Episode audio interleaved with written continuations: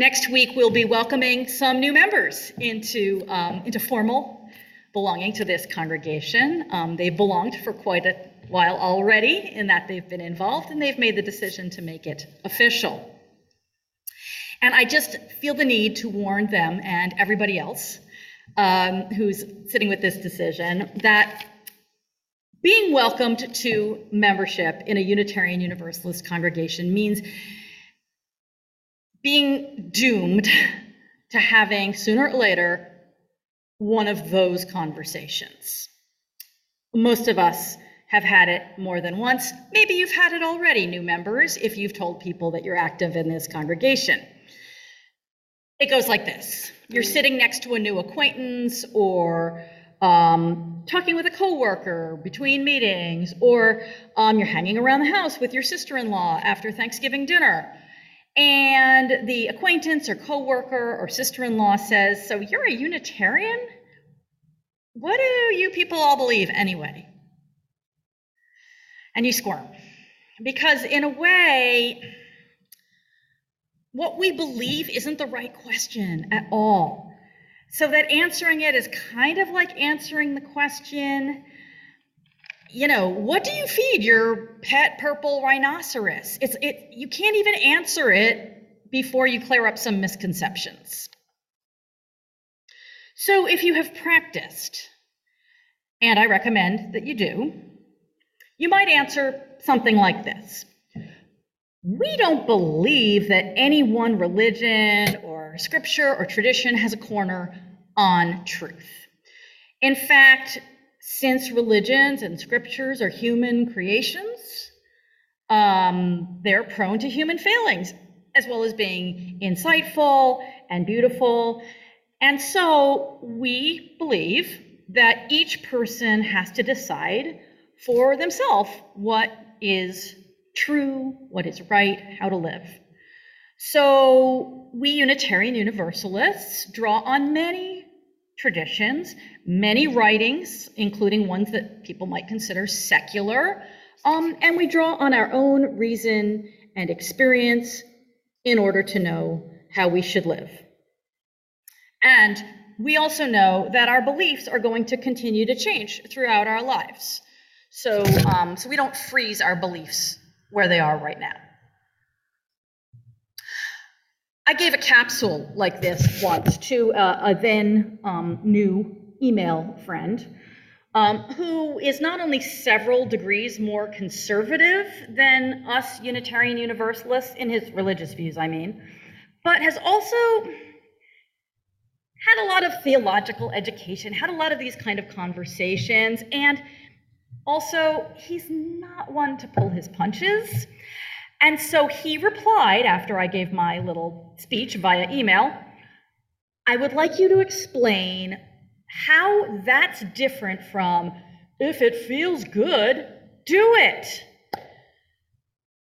This made me very glad that we were communicating via email, a medium that gave me time to take some deep breaths before I put together my response. It's kind of an annoying thing to say, but I get what people mean when they ask questions like that because I think they're saying, listen, I'm used to there being a creed that spells out what you all believe, or um, a scripture that is the inerrant word of God, or uh, a church hierarchy that you are supposed to obey and that tells you what is the right thing to do and believe, or a set of theological dogmas that explain exactly what you can and cannot do. And since you've just told me that Unitarian Universalists don't rely on any of those things, how do you know what is the right way to live? How do you keep from just being, hey, whatever feels good? How do you incorporate humility. As, as, um, as a poet says, E. E. Cummings, who, by the way, was a Unitarian, um, each of us is a, this is his beautiful term, lifted from the no of all nothing, human merely being. Right? We don't, we, we don't always know what's right. We're, we're limited. Um, so isn't there a kind of hubris to thinking that you can find your own way and, and, and it'll be the right one? And if you have such a do it yourself faith, how does it continue to challenge you instead of just being the answers you want to hear? And all of these are good questions. Altogether, they make up a really good, fair question and one that each one of us has to answer. And new Unitarian Universalists often ask very much the same thing, condensed into this question Can I believe anything I want? Now, many of us have probably even explained our church to outsiders in these words. I like it because I can believe whatever I want. And there's a problem with that. It, it's kind of a shorthand. Um, and I think what we really mean is we don't all have to believe the same things. And that's true. That's really, really true. And I think that would be a better way to put it. Because it's not true that each of us can believe anything we want. We can believe things that make sense. We can believe things that are true. We can believe things that lead us to a good life. And this matter of discovering which beliefs make sense, which beliefs are true, which beliefs will lead us to living a good life, that's, that's not easy. That's not easy whether a unit, you're a Unitarian Universalist or anything else. So, my friend, by email correspondence, acknowledged all this when he admitted that he knew perfectly well that it didn't solve anything to turn one's questions over to the Catholic Church fathers or the Bible or the Maharishi. You know, I couldn't have put it better myself. Or to put it the way James Luther Adams did, he's one of our 20th century Unitarian Universalist theologians. Um, we are fated to be free. It's our fate. All of us. And even though we are human merely beings um, who make mistakes, who are prone to um, to self delusion, um, who need to be challenged in order to find the right way, that's true of everybody. Um, and if you hand your thinking over to some authority, that, that's a decision you make because you trust that authority, but you're still acting out of your own freedom. So, you know, we kind of have these poles, right? If it feels good, do it, which is just, um, well, kind of an ethically untenable stand. Um, certainly, it seems like it's refusing to make decisions. And then on the other end of the pole, we have this sort of dogmatism that just hands one's judgment over to another authority without acknowledging that that's what one is doing. And I'm thinking there's got to be something besides those two poles. And I think those of us who accept that we are fated to be free, who recognize our freedom and our responsibility, find a way in that middle ground. W.E.B. Du Bois said this beautifully Liberty trains for liberty, responsibility is the first step in responsibility. So just acknowledging we're fated to be free, we're fated to be responsible for ourselves. That is the training that we that we need. Okay, so the question remains since we affirm our freedom and responsibility to find our own way, what prevents us from self indulgently changing spiritual or moral principles whenever it's convenient? And there's one classical Protestant formula that, um, that I kind of like because it gives us a variety of, of things to draw on. It says we should draw equally on scripture, tradition, reason, and experience. Now, I'm not saying those four. In fact, I have a list of nine that I'd like to, um, to suggest to you as a remedy for this self indulgent principle shifting. All right, so here it is Reverend Morgenstern's home remedy. Nine ingredients. Ingredient number one reason. Whatever spiritual ideas we embrace, whatever writings and traditions we choose to accept as our guides, they have to pass the test of do they make sense? Do they have a logic to them? Do they have a consistency to them? Now, I think there are people in this country today who, when you dig right down to what they believe, they're saying that reason is a tool of the devil. They think reason leads us wrong. And Unitarian Universalists believe just the opposite. Not that reason is the whole picture, like I said, one ingredient out of nine that I'll suggest. But, you know, one of our early number, an almost Unitarian, was Thomas Jefferson. Problematic guy, but uh, here's something that he wrote in a letter to his nephew. Your own reason is the only oracle given you by heaven. Now, he was given to overstatement, and I think he was putting it a little simplistically. I can think of some other oracles um, that we have in our possession. But I love that he thought of reason as something divine. You know, he was saying to his nephew, if you want to have an argument with people who think that they have the truth from heaven, here you go. Your reason came to you from the same source. And um, you need to use it. So, reason in this way of thinking doesn't lead us away from spirituality. It's, it's, it's kind of the royal road to spiritual depth and truth. And if our beliefs withstand rational examination, um, then they're likely to be firm and we're not going to just easily discard them when they become inconvenient.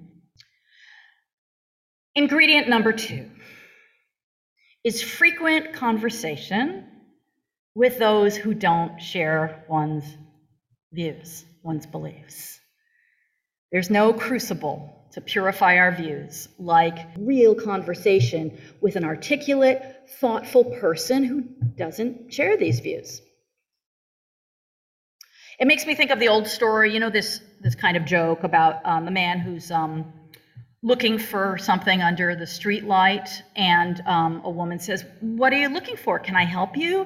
And he says, "Yeah, I dropped my keys." So she she gets right down on the ground and starts um, helping him to look for the keys until she says, "I don't think they're here. Um, are you sure this is where you dropped them?"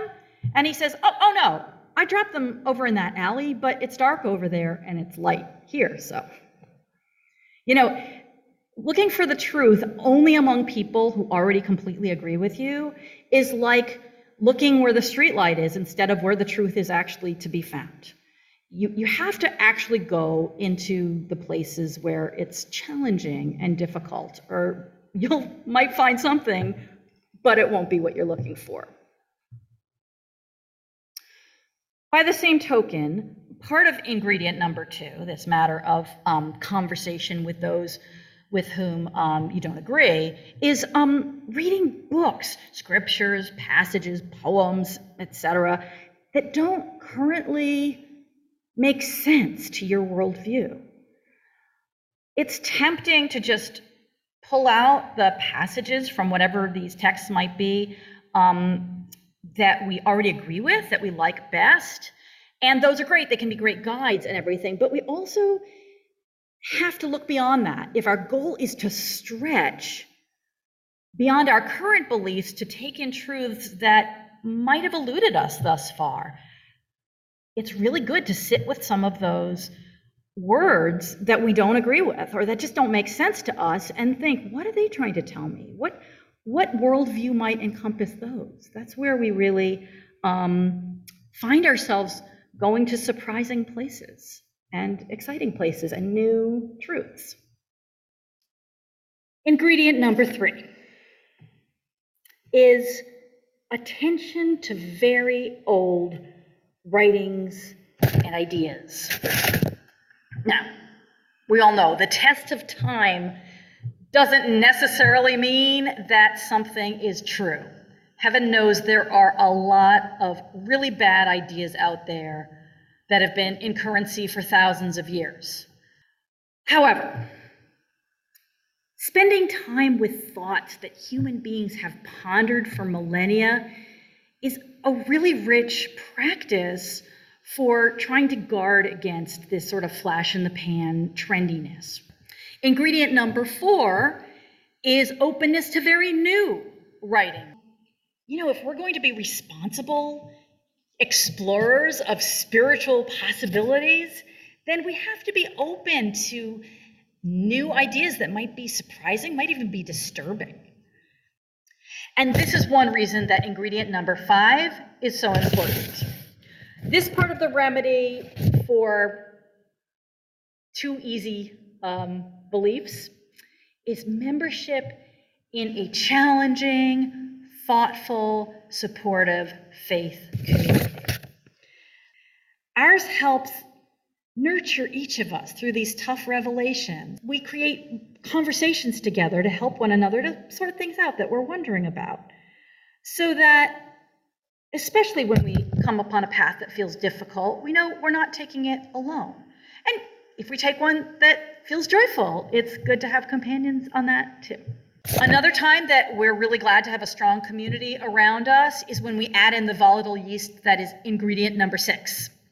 And that is constant and challenging self assessment. Without dogmas or scriptures that are kind of cracking the whip, we need to crack it ourselves. Um, to quote one of my scriptures, um, Bob Dylan said, To live outside the law, you must be honest. And we're choosing to live outside the law here. And so we have to be really honest with ourselves.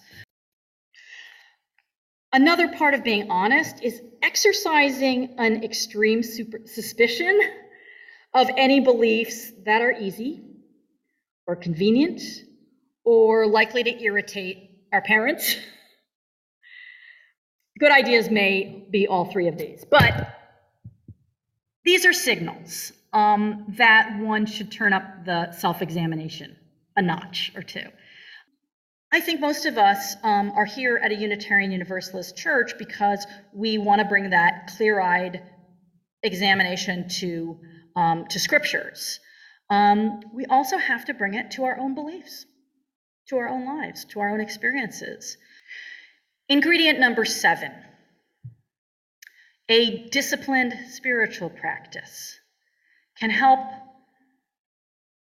keep our, our vision clear, can help keep our, our, um, our way open to, to the truth that we're seeking. And there's lots of ways to do that um, here in this community. There's the meditation group. There's the by your side singers that engage in, in a, a spiritual singing that they offer as a gift to one another and themselves and to those um, who need the lift of music. There is the sacred text group. Um, there are many opportunities to d- enter into deep discussion with one another. Um, there's the Sunday service, there's singing in the choir. There's so many spiritual practices available to us right here, um, whether they are communal, like those, or alone, like coming early and walking the labyrinth um, in the privacy of, of our own thoughts. Um, the important thing is that we have practices that keep us accountable to ourselves, that remind us, preferably daily, of where we've been and our aspirations and the kind of ruts we tend to fall into. We start to notice them if we're doing a regular practice. Again, someone who has um, a, a firm belief in, in a, a God who speaks to them and gives them guidance, um, as, or, or has um, a scripture that they consider infallible. They have that anchor that keeps them from blowing away in a strong wind. And if you question such anchors, you need another kind. And a daily practice can be that. Another important ingredient, the eighth one in the remedy, is plenty of time outdoors.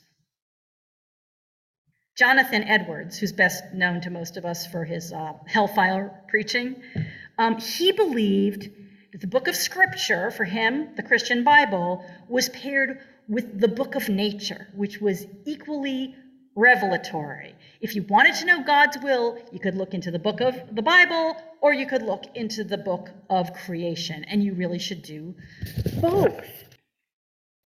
I like what Annie Dillard wrote, actually, better than Jonathan Edwards. She's more my style. She said, The universe was not made in jest, but in solemn, incomprehensible earnest by a power that is unfathomably secret and holy and fleet.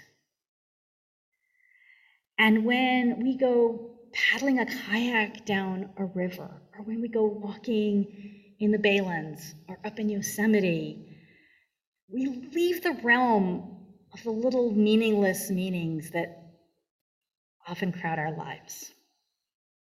Worries about inconsequential things, like the irritating boss and family squabbles and financial disappointments and temporary setbacks. Nature brings us into a realm whose meaning might elude our grasp, but just the same, it fills our senses. Nature has a way of shaking us down to the bare essentials.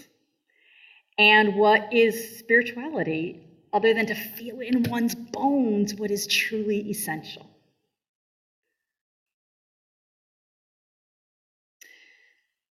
And finally, an ingredient that I think of it as working sort of like the last ingredient that's dropped into the scientist's uh, beaker in, um, in a movie scene that makes this cloudy solution turn beautifully clear in this bright color. And it's ironic because this ingredient is a high tolerance of uncertainty and ambiguity. And most of all, I think this requires a capital letter mystery. Mystery with a capital M. Whatever we may discover in the course of our search for truth, the world does not have to explain itself to our limited minds. All the revelations of science and exploration have reminded us that, in the words of the scientist J.B.S. Haldane, the universe is not only queerer than we suppose, it is queerer than we can suppose. So, an openness to mystery is our final ingredient. Pour them all together, mix them up a little, and there's your remedy. Reason. Conversation with people and books that we don't agree with. Attention to very old ideas. Attention to very new ideas. Belonging to a challenging, loving faith community. Continuing honest self assessment keeping up a disciplined, preferably daily spiritual practice, communing with nature, and being open to mystery. That's the nine ingredients that come to my mind. Maybe you have a few that you'd like to add to the recipe, and that would be a really neat conversation to have among yourselves and share it with me. So, whether you've been a Unitarian Universalist for a couple of months, or for your whole life, or for an hour, or if you're sure, not sure yet whether you are one, welcome to the faith of the free. Here we search, we question, we strive to be both unfettered and thoroughly grounded in our searching. And we remember that some of what is worth knowing is probably unknowable for us. Look around you. Look at the people sitting nearby. Look at the other faces on this screen. They're all searching too. And we can share with one another what we've tried, what we've found, what we've questioned, so that we can help one another along this searching path that we have freely chosen. Blessed be.